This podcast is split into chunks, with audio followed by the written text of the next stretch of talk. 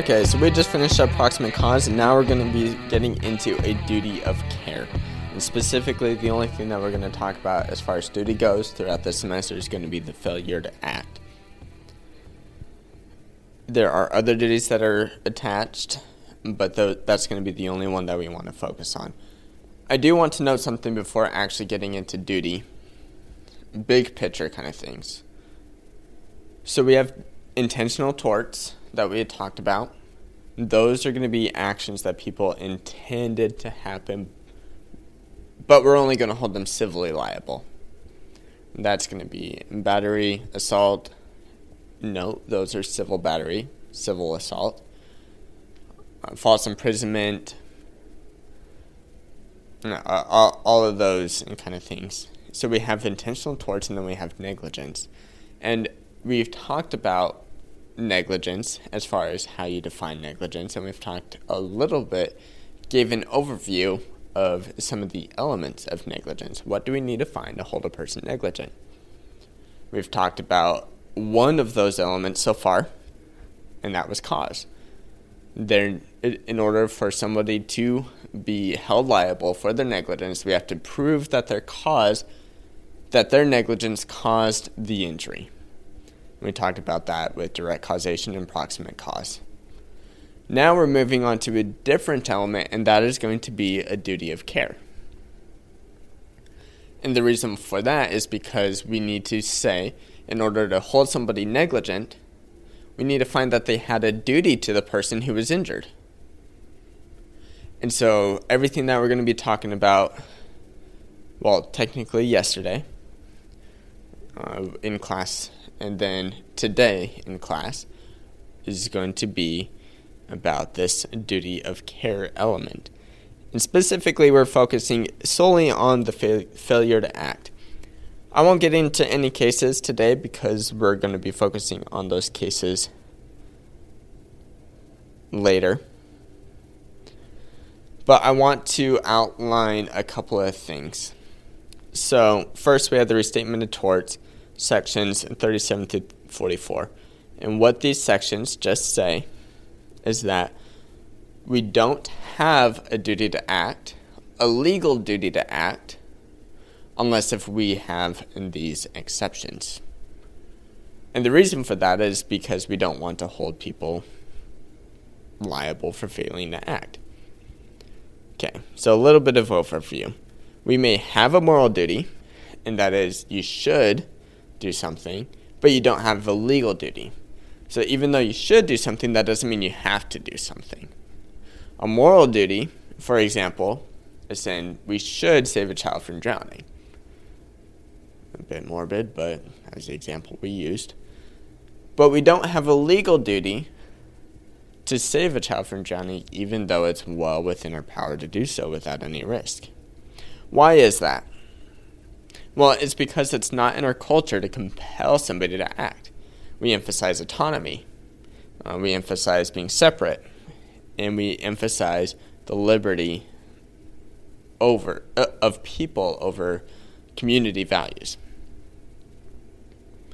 This actually reminds me a little bit about crim law with when we were talking about actus reus and we were talking about omissions or the failure to act, because actus reus are actions, and then we have omissions, which is the failure to act.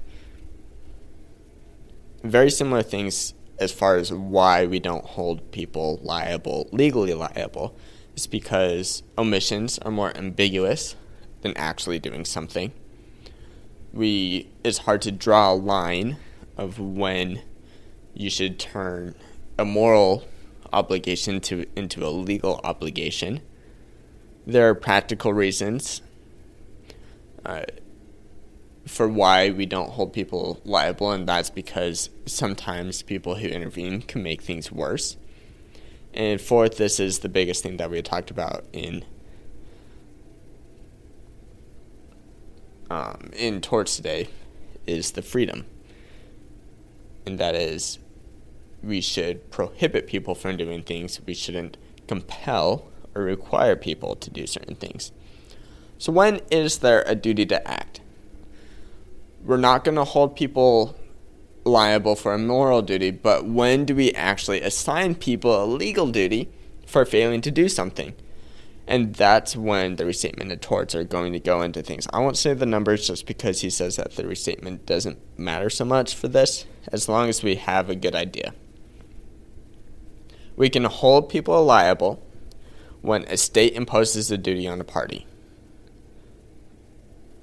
And that's going to say when the state legislature writes in a statute that is going to impose liability for something. And what an example of that is a statute saying you need to report child abuse. And if you fail to report child abuse, then you can be held accountable for that. Second is that an actor's prior non tortious acts create a continuous risk if they don't act and therefore they would have failed to minimize the harm. So, a good example of this is that if you hit a deer in the road, it's not a tort to hit a deer in the road. But then, if you fail to remove the deer from the road, or at least if you fail to call somebody, uh, like state patrol, to remove a deer from the road, well, then you are continuing to create a risk that needs to be removed, and your failure to do so can hold you liable. Third, a person who has a special relationship with another has a duty to that person. What are special relationships? Well, there are several that are outlined in the restatement. And fourth is that a common carrier has a special relationship with passengers. For example, a bus driver has a duty to care for the passengers. Second, an innkeeper has a duty to care for the guests. Third, a business who holds the business open to the public has a duty of care to the patrons. Employers have a duty to care to their employees. A school has a duty of care to students. A landlord has a duty of care to tenants. And a custodian not not a janitor, but a custodian, someone who has legal custody of something, has a duty of care to those in their custody. So that would be, for example, if a state has custody over a certain child, they have a duty to care for that child. Additionally, we're going to attach a duty to those who have a special relationship with another and that other person creates a risk to another person. In other words, we have, because we have the special relationship with somebody, we may have a special relationship to the people who that person interacts with, to third parties who that special relationship comes from. So, this is going to be a parent with dependent children has a special relationship and to, and for example, uh, playmates coming over to the home. Again, this is going to involve custodian, custodians with those who are in their custody, employers with employees, and then mental health providers with their patients.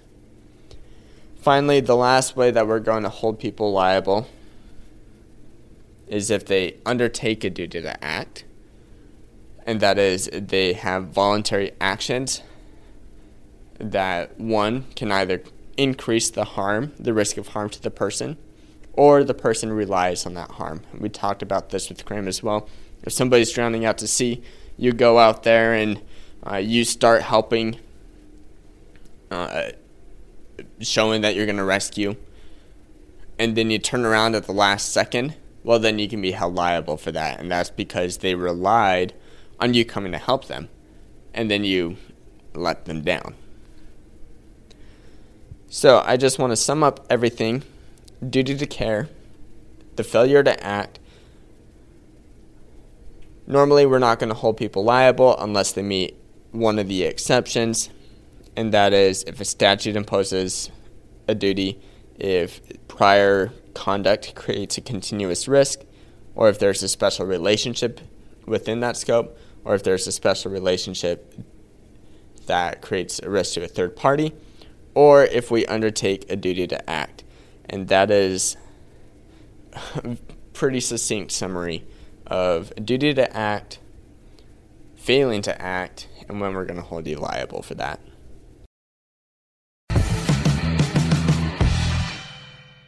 Thank you for listening to this episode of The Law Schoolers. Before I let you go, there are four things I want to say. The first thing is if you enjoyed these episodes and if you enjoyed the website, I would invite you to go and join Law Schoolers Pro, and you can do that by going to lawschoolers.com/join. It's a way for you to support us, but there's also a lot of features there that I think you will enjoy. Second thing is that nearly all of our episodes are unedited. The only ones that aren't are pre-law materials, and the reason for that is so you can actually see the legal material in its raw form as I'm learning it as well. The third thing is that the information contained in these episodes are specifically only for educational purposes. They're not to be used as legal advice. And with that, the fourth thing is if it is used as legal advice, we are not liable. That is, Law Schoolers is not liable for any legal outcomes. Thank you again for enjoying the show. Have a good one.